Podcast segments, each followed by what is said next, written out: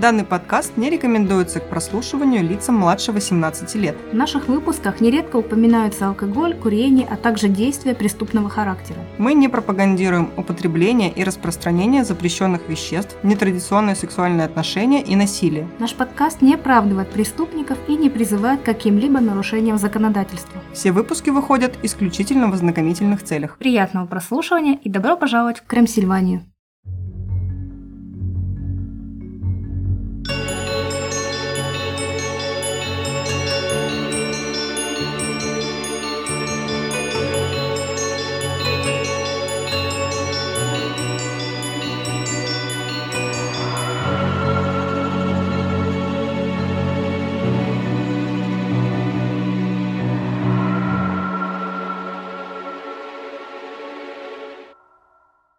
Привет, друзья! С вами Юля. И Оля. А это подкаст «Крамсильвания», где мы рассказываем истории настоящих и вымышленных преступлений, а легенды сплетаются с реальностью. И в сегодняшнем выпуске мы решили рассказать вам городские легенды из разных уголков нашей страны. Да, мы отправимся в путешествие в разные города России, а вы присоединяйтесь к нашим социальным сетям, каналу в Телеграме, группе ВКонтакте. Подписывайтесь на любой удобной площадке для прослушивания. И поехали!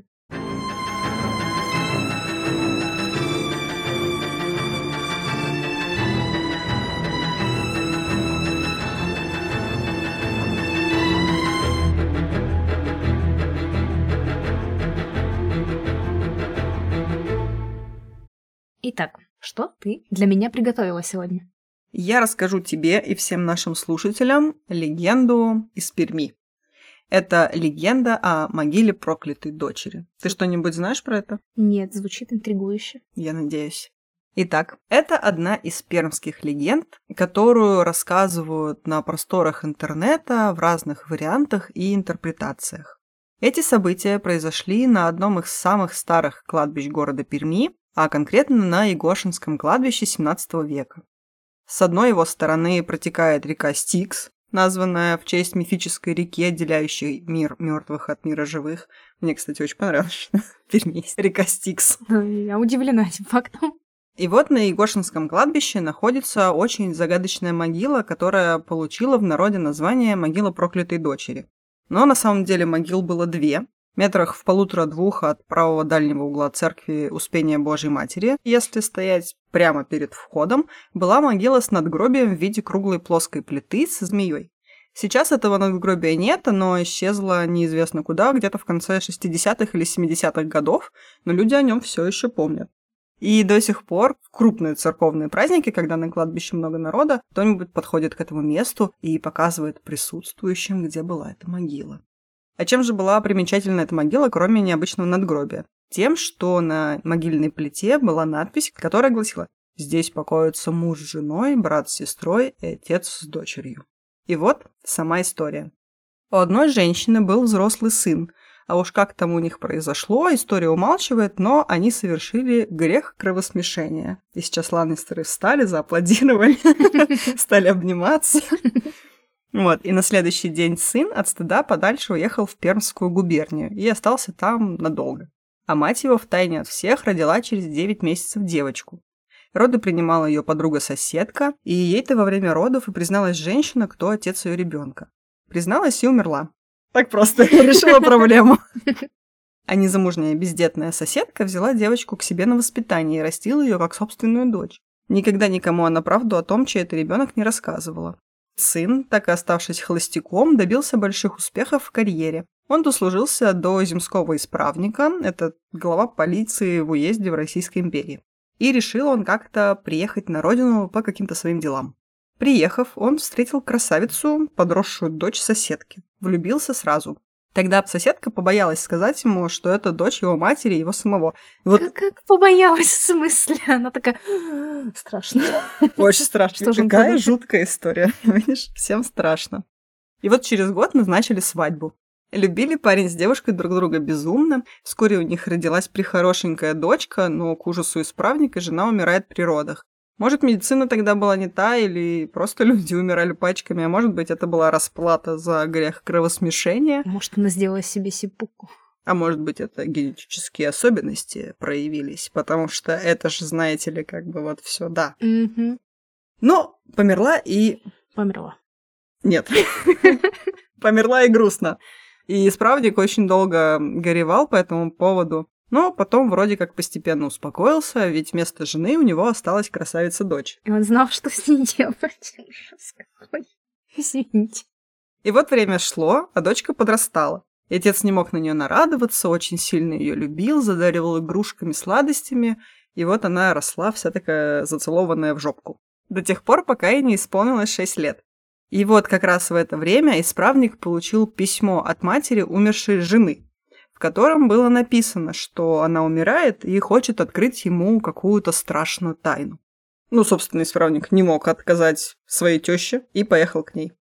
Чего? Ну, приемная мать. А, Мать, которая Мать. выдала и побоялась я- сказать. такие схемы, знаешь, что...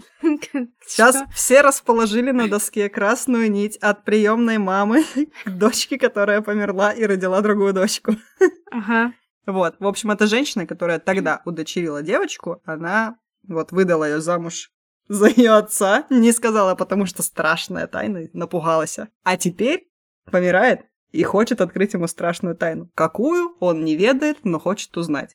Поехал к ней, отложил все дела, узнал что-то, вернулся домой чернее черного, с обезумевшим взглядом, осунулся, постарел, никому ничего не рассказывает, только сверлил ненавидящим взглядом дочку-красавицу. Я вот не знаю, почему у него ребенок оказался самым главным виновным. Ну, жена померла, больше некого винить. Не себя же, в конце концов. Конечно, это же, знаете ли, мужик. В общем, правда говорят, что от любви до ненависти один шаг. Возненавидел он свою дочь лютой ненавистью, выгнал ее из дома, и если бы не сердобольная прислуга, которая девочку прятала в своих каких-то вот комнатушках, так бы она на улице и осталась помирать. Все вещи девочки он приказал сжечь, а сам закрылся в комнате и начал там безумствовать, пить, гулять, топить свое горе в вине. И остановился он только тогда, когда ему сообщили о том, что ненавистная дочь его умерла. От чего она умерла, никто не знает, но вот пермские краеведы выясняли в архивных документах, и оказалось, что причиной смерти вроде как указано было воспаление легких. Ну, там из дома шестилетнюю девочку выгнали. Не мудрено, и умереть-то там немного надо времени. Да, ну вот он и ждал недолго. Придя в себя, исправник приказал похоронить дочь за оградой церкви, прямо на дороге, ведущей к кладбищу, чтобы все пришедшие помянуть близких на кладбище вечно топтали ее могилу ногами. Очень благородно и по-взрослому. Вместо надгробия положили чугунную плиту с изображением змеи, кусающей себя за хвост, а посередине было изображение испанской железной маски. В геральдике символ использовался как знак перенесенной боли и страданий. А на плите была надпись «Пермского исправника Дивелия, дочь Таисия, от роду 6 лет 11 месяцев, скончалась в январе 1807 года». Когда эта странная плита была установлена, исправник при всех проклял свою дочь и ее могилу, добавив, что змея, кусающая свой хвост, должна будет охранять вечность этого проклятия. И когда ноги людей сотрут изображение надгробия, то проклятие спадет. После этого он заказал еще одну такую же плиту с изображением змеи, кусающей себя за хвост и испанской маской посредине. Только здесь надпись отличалась, и там было написано «Здесь покоятся муж с женой, брат с сестрой и отец с дочерью». Затем он приказал похоронить себя, его, в могиле с женой под этой плитой, а после этого покончил с собой. Просьбу исправника выполнили, и именно тогда появились на Егошинском кладбище города Перми две эти странные могилы. Могила родителей проклятой дочери куда-то исчезла в 60-х или 70-х, как я уже говорила, а могила их дочери вот сохранилась. И она существует до сих пор, и непрекаянная душа, по легенде, до сих пор плачет по ночам на кладбище. И вот, разоблачение! В рамках спецпроекта «Кладбище историй» команда портала Пермь Онлайн провела исследование этой легенды. Ну, они проводили исследования разных легенд, но в том числе и этой. И, ну, не рассказывая подробно обо всех разных штуках, которые они там нарыли, упомяну только, что, вот по мнению историка Корчагина, эту легенду в массы запустили писатели. В том числе Аркадий Гайдар, который жил некоторое время в Перми и вот написал по этой легенде рассказ под названием «Проклятая дочь». Он немного изменил сюжет, имена и даты, но в целом он популяризировал эту историю и вынес ее за пределы Пермской земли. Также приложил к этому руку еще писатель Асаргин, считавший Дивелия масоном. И вот дальше людская молва разнесла эту легенду по городам и весям, и вот до сих пор ее обсуждают в интернетах и по-всякому по-разному представляют эти сюжеты. Я в шоках. От легенды, ну, здорово, конечно, что она такая, опять же, выдумка, по сути. Да, Гайдар Очень молодец. прикольно. Странно, что не Бунин, потому что обычно Бунин писал вот такую вот э, м, Стремоту. стремоту, да, а тут Гайдар. Ну, а само содержание, и вот то, как отец э, не, не выдержал свидетельства собственного позора и стыда и тупости, выгнал просто свою дочь куда-то там. Любил, любил и раз разлюбил. Ой, жутко, жутко, интересно, классно, спасибо. Ой, я очень рада, что тебе понравилось. А ты в какой город отправишь меня сейчас? Я тебя отправлю на мою историческую родину, в Вологду. Интересно послушать. Да. Корова, молоко. У меня сегодня вообще для тебя и для наших слушателей предусмотрено путешествие по моему любимому северо-западу. Почему-то мне вот очень нравится этот регион, и я в детстве очень любила читать всякие вот эти древние русские мифы, сказки. Они почему-то такие прям... Ну, меня очень цепляли больше, чем что-либо другое, и мне кажется, вот этот э, северо-запад, он олицетворяет собой вот эти сказки. И я надеюсь, что вам понравятся мои сегодняшние легенды. Так вот, отправляемся в Вологду. Легенда о мистическом Кавырина. О чем? Кавырина — Это местность. это местность. Есть в Вологде легенды, целиком состоящие из тайн и загадок, и связаны они, как ни странно, прежде всего с Кавыринским парком. Так, первое сказание посвящено людям, некогда жившим в том живописном месте, украшенном листьями лип и цветами сирени. Как-то раз в Ковырино приехал один известный художник, его имя, к сожалению, неизвестно, которого так очаровало поместье, что он захотел запечатлеть его на картине. Получив разрешение, он изобразил молодую ковыринскую барыню, стоящую в окружении пышных сиреневых кустов. После отъезда художника из Вологды картина осталась в Ковырино в качестве подарка. Хозяйка повесила ее в лучшей комнате. Говорят, кто на нее смотрел, тот чувствовал аромат цветущей сирени. Каждый день барыня приходила к картине, стояла и подолгу на нее смотрела. По прошествии лет она умерла, но перед смертью наказала никогда не снимать портрет со стены той комнаты. Завет барыни не выполнили. Началась революция, усадьба была разграблена, портрет пропал. С тех пор люди, проживающие в тех краях, замечают, что по ночам в окнах дома мелькает свет, словно кто-то со свечкой ходит.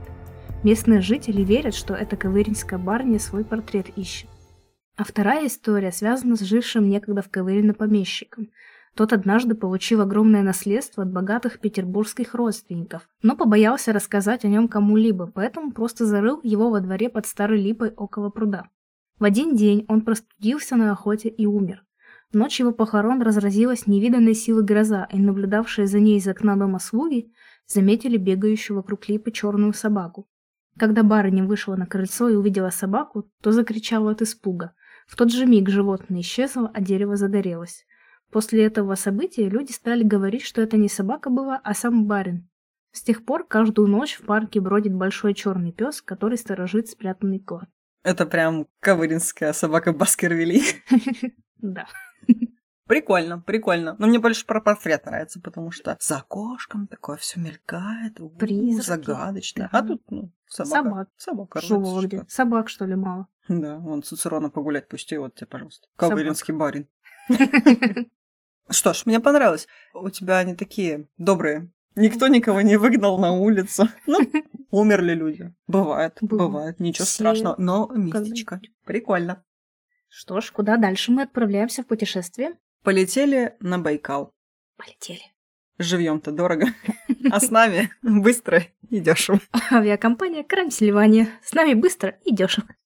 Про Байкал я расскажу две легенды. Одна из них называется «Огненный дракон». Одной из древнейших легенд, связанных с Байкалом, является предание об огненном драконе. Согласно ему, глубоко в водах озера обитает огнедышащее божество в облике сказочного дракона. Это божество управляет всеми тварями, живущими в Байкале, и от его расположения зависит благополучие и даже жизнь народов, обитающих по берегам озера. Древняя легенда гласит, что едва только на небосводе зажглись первые звезды, а затем великое солнце впервые взошло над землей, с неба спустилась золотая колесница, из которой вышел огненный дракон. От первого удара его могучего хвоста расступились скалистые горы и образовалась глубокая расщелина. От второго удара растаял лед на вершинах, и животворящие воды хлынули в каменистую котловину, образовав Великое озеро. От третьего удара окрестности покрылись богатой растительностью и населились живыми существами. После этого всесильный дракон ушел в озеро, ставшее ему новым земным домом. Дальше в этом предании говорится о том, что огненный дракон один раз в 120 лет выходил на сушу – и тогда люди, называвшие себя сынами огненного дракона, устраивали празднество в его честь и приносили обильные жертвы своему божеству. Однако постепенно народы стали забывать о своем благодетеле, и однажды, в очередной раз выйдя из вод Байкала, огненный дракон увидел, что от его почитания у людей не осталось и следа. И тогда разгневалось божество. От гнева дракона сотряслась земная твердь, затем ее затопили воды священного озера, губя все живое окрест до самого Великого океана и исчезли неблагодарные сыновья огненного дракона с лица земли. На смену им пришли другие племена, которые уже не имели прежнего величия и былых священных знаний. Отголоски этой легенды находили свое отражение в ритуальных обрядах бурят, монголов, агинцев вплоть до первой четверти 20 века – Известно, что монгольские армии, двигавшиеся с юга на северо-запад в XII-XIV веках, приносили кровавые жертвы байкальскому божеству, вырезая крестные селения и сбрасывая трупы их жителей в воды озера. Тем самым монгольские военачальники пытались привлечь на свою сторону ратную удачу, Эвенкийские, Ненецкие и Якутские царьки до времени окончательного освоения Зауралья России в XVII веке отправляли послов с богатыми дарами к берегам Байкала, которые, соорудив ладью и поместив на нее жертвенных животных, меха и самоцветы, отправляли ее в плавание по озеру. Уже в 20 веке некоторые ученые выдвинули гипотезу о том, что легенда об огненном драконе имеет под собой реальную основу. В частности, сохранилось немало свидетельств рыбаков и исследователей-энтузиастов, якобы встречавшихся с необычным крупным существом, обитающим в Байкале. Проведенные в конце 80-х годов эхолокационные обследования дна озера зафиксировали некий крупный движущийся объект, длина которого составляла более 30 метров. Однако до настоящего времени документально подтвердить существование легендарного огненного дракона так и не удалось. Веришь, что дракон был? Хочу верить, что в Байкале есть своя Несси. Это круто. Ну, это такая, просто небольшое предание. Оно не страшное, ну, если не думать о том, что приносили жертву несуществующему дракону. Может, а... там на берегах озера еще есть какая-нибудь загадочная деревня с магами, как в Шанчи? Нет, но там есть скала Шаманка. А ну-ка, рассказывай. А ну-ка, расскажу. Давным-давно люди считали, что мыс Бурхан, известный также как скала Шаманка, состоит из золота и серебра. Многие пытались добраться до несметных богатств, но близко к скале подойти не могли. Днем и ночью хранила скалу эту старая шаманка. Она даже смотреть людям на скалу не давала, боялась, что золото и серебра в ней убавится. Наслала колдунья на людей гром и молнии, жить спокойно не давала. Захотели люди избавиться от злой шаманки и призвали на помощь самых сильных и ловких богатырей и мергенов, искусных охотников. Подготовили богатыри стрел несметное количество. Луки сделали из самого крепкого дерева и кинули жребий, кому первому идти против шаманки. Первым пошел богатырь Харидой. Прицелился он и выстрелил. Стрела попала прямо в шаманку, но каково же было удивление Хридоя, когда шаманка встретила его со стрелой в руках. Отдала старуха стрелу богатырю и наказала никогда больше не возвращаться и стрелы напрасно не тратить. Это, я думала, знаешь, она как лягушка такая, ну теперь женись. И он такой, нет. Выгода ради вызвался Харидой сразиться с колдуней, потому и не причинили стрелы его вреда хранительницы скалы. Вторым с шаманкой схватился богатырь Булагат. Нацелился он в голову шаманки и выстрелил. Но и его стрела не ранила старуху. Ради славы вызвался помочь Булагат, потому и стрелы оказались бессильны против колдуни. Третьим против шаманки отправился охотник Эхирит. Равных ему в ловкости и меткости не было. Знал он, что его стрелы мимо колдуни не пролетят. И правда, выстрелил Эхирит и пронзила стрела грудь старухи. Испугалась старая колдунья и заплакала. Эхерит стал первым, кто коснулся тела шаманки, и за это должна была она богатыря покарать. Ну, прости, она так... Он нее стреляет, она такая, ты охеришь, что ли? Ты чё? Продолжай, пожалуйста. Ладно. Взяла шаманка стрелу Эхирита, сломала пополам и отбросила так далеко, что обломки стрелы свистели в воздухе с утра до самого вечера. Поразился Эхирит силе шаманки и предложил стать его женой. То есть все-таки случилось. Отказалась старуха и исчезла. Не может стать женой охотнику та, которую охотник убить хотел. Умная женщина. Да. Умная. Одобряем. Через некоторое время шаманка снова стала вызывать к темным силам, чтобы загремели громы и обрушились на землю страшные молнии. На этот раз вышел из леса простой охотник и увидел, что это не Настя происходит по воле шаманки. Достал охотник лук и выстрелил старухе прямо в сердце. Пошатнулась колдунья и упала на землю. И сразу стало спокойно на земле. Появилось солнышко, птицы запели, трава зазеленела. Так исчезла злая шаманка, а все ее золото и серебро пошло на пользу. Шаманку люди похоронили и поставили наверх ее могилы большую скалу. А на скале то и написали, что лежит здесь злая шаманка, что насылала на землю громы молнии. И про охотника того не забыли написать, что избавил народ от жестокой старухи. А когда на Альхон-буддизм пришел, и вовсе люди эту скалу переименовали. Стала скала шаманка мысом Бурхан, что в переводе означает «бог» или «Будда». И, бонусом к этой истории, Рассказывают, что в марте недалеко от мыса Бурхан открывается портал в другое измерение. Официальных доказательств этого явления нет. Но есть показания очевидцев, которые утверждают, что это невероятное и потрясающее зрелище. Очевидцы с биноклем, как нам вас не хватало. Да. Ну что, как тебе? Прикольно, весело. Эта история мне напомнила философский камень. Почему? Потому что хотел убить там ради славы, не убил, хотел убить ради богатства, не убил, а тут хотел как бы жениться, убил. Я не поняла, почему в философском камне ну, потому что... жениться хотел. Ну, потому что в конце, когда Гарри приходит и такой... А, в смысле, что? хочет найти вот это вот лабуда а. ради выгоды. Да, тот женится на камне, Да, а кто хочет просто так пристрелить человека, тот, пожалуйста. Спасибо. Не что. Вот. И прикольно, что там есть порталы, надо проверить, наверное, съездить. Что же дальше? Дальше мы отправляемся в Псков. О, круто, я там жила очень много времени. Вот, и мне интересно, знаешь ли ты оттуда какие-то легенды? Нет. Спойлеры. Спойлеры, ничего не знаю, рассказывай. Первая легенда будет про деревню Пыталово.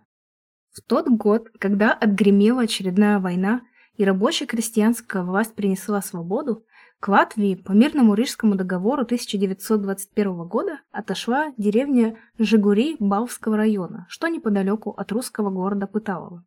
Пыталово, находившаяся на границе латвийской земли Видземе с Псковской губернией, тоже стала территорией Латвии и получила новое название Яун-Латгале – Новая Латгалия. В деревне Жигури жил барон Балош Узварс, Ничем бы не был примечательный сын обычной крестьянки, но его мудрая мать дала ему это необычное имя – барон. Она так подумала. Когда сын вырастет, имя ему в жизни поможет, потому что в царской России дворян очень уважали. Все так и случилось. Мальчик вырос, пошел учиться и работать, а так как на вопрос об имени всегда скромно отвечал барон Узварс Балаш, то, конечно, все окружающие почтительно кланялись, потому что думали, что речь идет о титуле, а не об имени. Так случилось, что барон попал в Яунватгале и увидел местную красавицу Пелагею. Черноокая русская девушка очень понравилась барону, который благодаря своему имени стал нахалом. Он стал грубо домогаться девушке, не слушая ни отказа, ни того, что назвала Пелагея имя жениха, молотобойца Степана, которому и хранила верность. Барон воспылал гневом на непокорную. Он так привык, что желание дворянина превыше всего, и отправился в уездную управу, где обвинил девушку в воровстве и потребовал выдать ее ему, барону Балажу, на полную волю. И так была сильна магия титула, что члены управы испугались и попытались задержать девушку. Бросились за ней в погоню, но в отчаянии оскорбленная Пелагея бросилась в полноводную реку Утрою. Всех поразил поступок девушки. Даже сам барон, узнав о трагедии, ужаснулся и раскаялся, поскольку хотел у тех и ласк, а не смерти красавицы. С той поры город чаще именовали Пыталову в память об этой жестокой истории. Барон обосновался в деревне Жигури, скрывающейся в местных дремучих лесах. До сих пор есть там дом, который так и называют «Дом барона». Но не забыл о своей прекрасной гордой невесте молотобоец Степан. Мечтая отомстить наглому дворянину, он вступил в партию большевиков и возглавил революционный трибунал,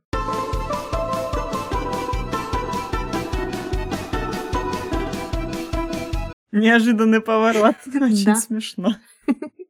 Красные стрелки устроили облаву и поймали барона.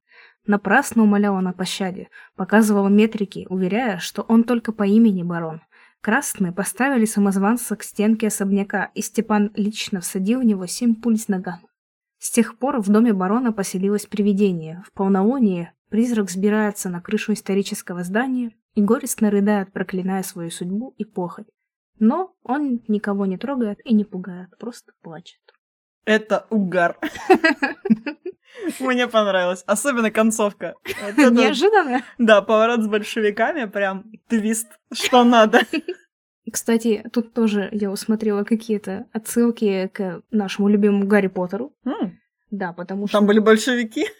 Там был барон. А. История про привидение. Ужасный барон, который там влюбился в дочку Равены Ревенкло, Хелену, и тоже до нее домогался, что все умерли.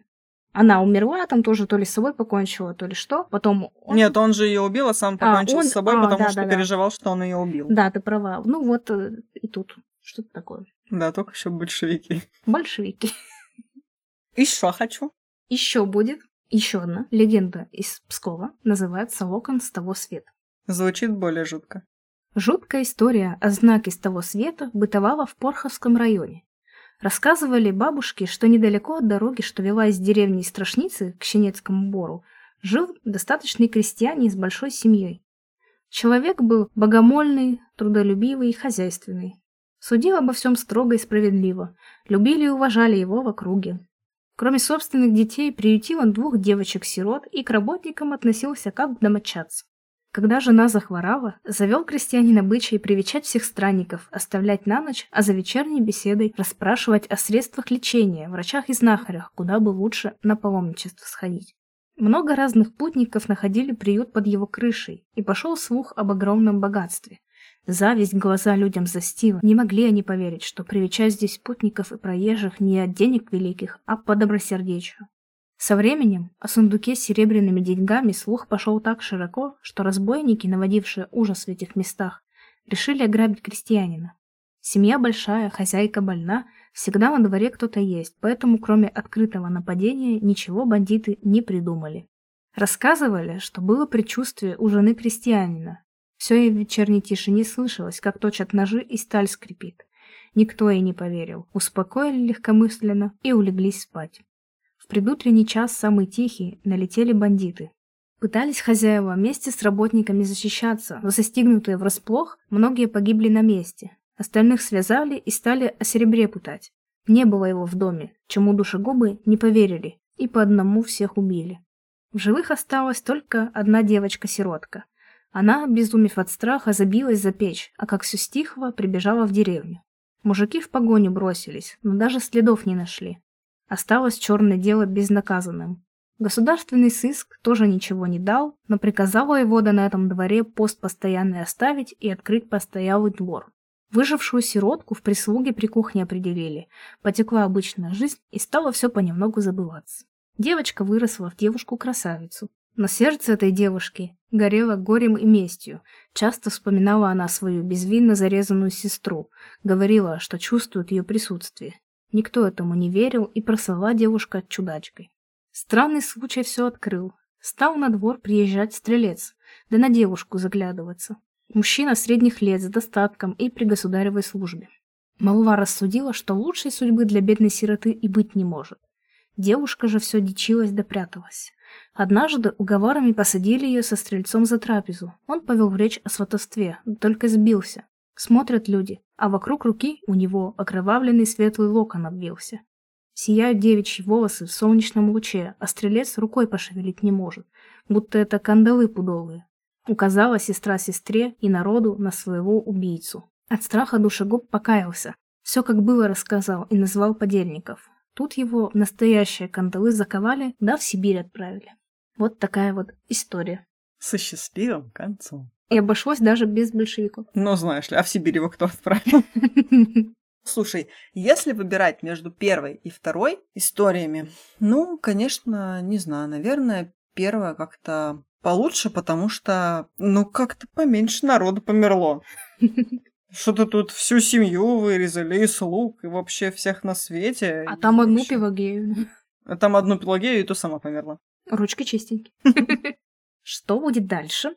Дальше отправимся в республику Мари-Эл, озеру Глухому. Я расскажу тебе легенду о черном туристе. Не знаешь ничего? Нет, ничего не знаю. Ну и хорошо. Это было давно, когда об озере Глухое еще мало кто знал, так как вела туда узкая тропинка. Вспоминаем про деревню Инунаки. Я вспомнила опять про коменду. Что ж такое-то? В те времена это озеро было по-настоящему глухое, и ходили туда только настоящие туристы. Однажды парень с девушкой пошли в поход на это озеро. Нашли на берегу хорошее место, поставили палатки. Девушка стала готовить ужин, а парень пошел в чащу леса за дровами. На землю опускались сумерки. Только нашел он в лесу сухую сосну и стал ее рубить, как вдруг услыхал от лагеря сильные женские крики, и со всех ног побежал он к своей палатке. Однако ошибся направлением и выбежал на пустой берег озера, а пока добрался до палатки, там уже никого не было. Все в лагере было перевернуто вверх дном. Парень стал кричать и звать свою девушку, но в пустом лесу никто не откликался. Тогда он взял фонарик и топор и пошел искать ее в окрестностях озера. Так он проходил по лесу всю ночь, но никого не нашел. Искал он еще одни сутки, но снова никаких результатов. Так парень все искал и искал свою девушку, пока не сошел с ума, и так и остался в марийских лесах искать свою подругу. Прошло лето, потом осень, потом зима. От дождей, снега и ветров у него обветрились лицо и руки. Постепенно он весь почернел. Его лицо покрылось густой щетиной, а голос стал низким и глухим. Где он жил и чем питался, этого никто не знал. С тех пор он странствует по марийским лесам и часто возвращается к озеру Глухое в надежде найти хоть какие-то следы пропавшей туристки. Иногда темной ночью он выходит к туристическому лагерю и пытается узнать, не видел ли кто из туристов его девушки. При свете костра его лицо выглядит страшно, и многие в ужасе разбегаются с бивака или падают в обморок. Также были случаи, что люди погибали от разрыва сердца. Были случаи, когда черный турист безмолвно подходил к сидящему у огня туристам, клал свою черную волосатую руку на плечо какой-нибудь женщины, и если она оборачивалась и смотрела в лицо этого призрака, то она могла сойти от страха с ума и потерять навсегда дар речи. При этом защититься от него в лесу нет никакой возможности. Его не берут ни пуля, ни дробь, а ножи и топоры он вынимает из своего тела и не причиняет себе никакого вреда этим. В тихую лунную ночь фигуру черного туриста можно заметить на берегу озера Глухое.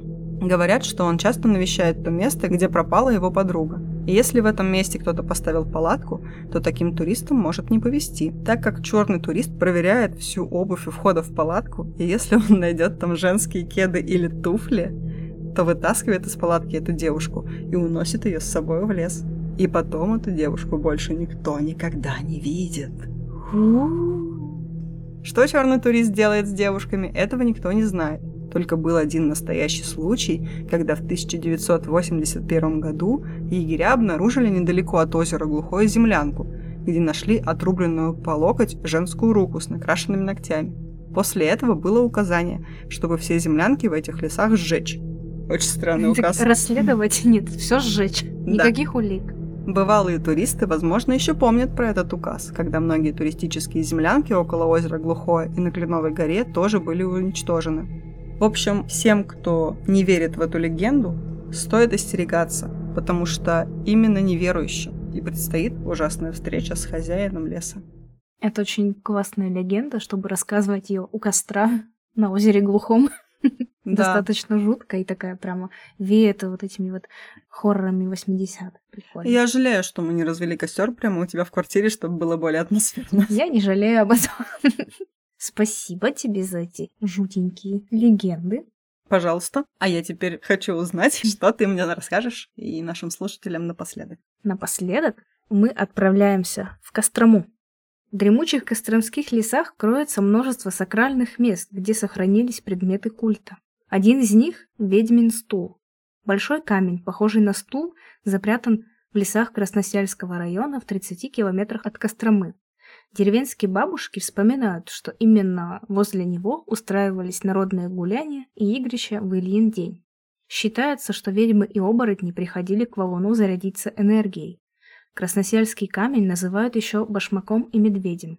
Башмаком из-за схожести форм, ну а медведем по старой легенде, которую тут передают из уст в уста. Звучит она так. В свободное от работы время колхозник Петр Климов любил ходить по грибы. Благо в километре от его деревни Антоновская располагался вполне приемлемый для этих целей лес. которому странная Марфа, жившая на окраине, протоптала тропу.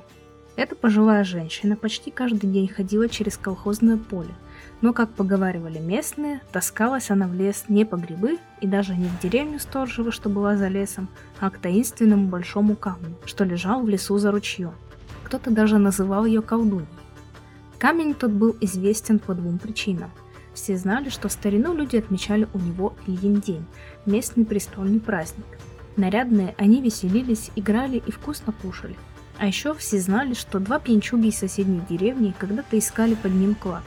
Эти алчные люди смогли пропихнуть под камень две слеги и выкопать под ним большую яму. Они бы копали еще глубже, но слеги треснули, и камень упал на дно, придавив ногу главному затевали. Ногу откопали, но горе-кладоискатель так и остался хромым. После этих событий камень занял то же положение, но только на дне ямы. Но вернемся к Петру. Улучив свободный часик в нелегкую осеннюю страду, наш грибник, вооруживший старой корзиной, отправился в лес. Дорога его и впрямь шла мимо того самого большого камня. Уже подходя к лесу, вспомнил он, что забыл папиросы. «Да ладно, грибы и лес важнее курева, не возвращаться же», — подумал Петр и перешел овраг. И тут, что за наваждение? Петр учуял ароматный запах махорки. Как же захотелось ему покурить в этот момент — но откуда этот запах? Галлюцинация или впрямь рядом кто-то курит? И вышел наш грибник на камень. И что же он видит? Сидит на каменном стуле удивительный старичок. Одежда ветхая, борода длинная, седая и курит козью ножку. Так это дед Марс, она к нему и ходит. «Дай закурить, дедушка», — попросил Петр. Старичок полез в карман и вдруг исчез. Остался только аромат махорки. Вот же почудилось. Колхозник постоял немного и уже хотел возвращаться домой, но решил все же поискать грибов. Правда, от увиденного внимание его было рассеянным и набрал он немного. Идти ли назад той же тропой, будь она неладна Марфина тропа, или нет?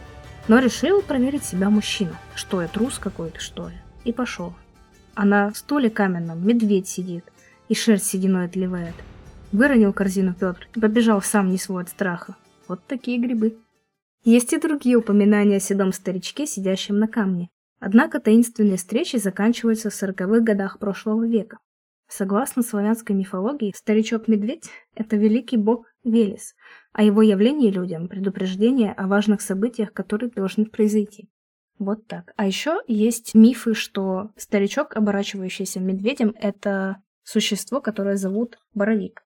Вот, этот Боровик живет в лесу и выполняет функции лешего. Прикольно. Ты когда, знаешь, начала говорить про то, что камни ходят заряжаться упыри и оборотни, я подумала, о, первая электрическая станция. Они такие бегут с айфоном на последних процентах. Скорее, скорее камню. Беспроводная зарядка. Да-да-да. Вот, в Костроме есть ведьмин стул, а в Карелии есть чертов стул. Да, вот я подумала о том, что слышала про какие-то стулья. 12 стульев по всей России. Ну, прикольно, мне понравилось. Здорово. Единственное, что... А Марфа-то что там делала? Она Марфа заряжалась. Ну да, ну просто... С дедом. Ты такую отсылку на нее в легенде она есть? Марфа, Марфа, Марфа, Марфа ходит там куда-то. Ну ходит. Так и что? Так сказали бы, ну ведьма вот ходит к черту на куличке, к деду на стул. Ну там намеки какие-то. Вот ходит она что-то каждый день. Да, я вижу намеки, где грибы собирает, потом медведи видят. Вот так вот весело приезжайте в Кострому. Так, но у меня легенд больше нет, но Юлечка что-то нам на окончание выпуска подготовила. Хорошее и интересное. Я, конечно же, не могла оставить вас без смоленских легенд. Вы уже видели наше название. Я недавно досмотрела второй сезон «Вампиров средней полосы», и он мне очень понравился так понравился, что я вдохновилась. И вот мы видим наш замечательный выпуск про легенды России. Конечно, ну куда в этом выпуске без легенд Смоленска. И я вам сейчас их расскажу. Итак, первая легенда про череп коня. Эта легенда взята из книги писателя Александра Краснова. На дворе 21 июня 1941 года. Обычный летний день, в который много простых людей спешили кто куда или просто прогуливались мимо полуразрушенных временем крепостных стен города. Неожиданно обычный ритм местных жителей разрушило неистовое конское ржание, которое раздавалось настолько громко, что свидетели всего события замерли на месте. Люди пытались понять, где находится источник этого навевавшего ужас звука, но конское ржание было таким громким, что ни одна живая лошадь не смогла бы его воспроизвести. Так продолжалось минут 15, пока, наконец, не прекратилось. Событие хоть и имело свой масштаб, в то время многие постарались не обращать на него внимания. Мало ли, примут за сумасшедших. Да и цели у людей были другие. А на следующий день объявили о начале войны. Тогда и вспомнили о старой легенде про замурованный в крепость череп коня. В начале далеких 1590-х годов в Смоленске была мощная деревянная крепость, но она к тому времени устарела. Враг мог запросто ее разрушить, обладая мощной артиллерией. И было решено строить новую крепость, которая смогла бы защитить город. Поручили строительство в 1595 году зодчему по имени Федор Конь. Мало кто знал, но Федор Савельевич Конь был человеком, увлекавшимся оккультными науками. Именно из древних книг он узнал, что можно уберечь дом, замуровав стену череп коня. Летом 1597 года, поздно ночью, пока строители крепостной стены тихо спали, Федор отправился в конюшню. Сторож спал, в то время как зодчий пробрался внутрь, выбрал хорошую лошадь и, пока она спала, отрубил ее голову. Вернувшись с отрубленной головой назад к себе, Зодчий сжег голову в печи, вытащив оттуда только лишь череп. Остудив его в бочке с водой, Федор обработал его, убрав все лишнее.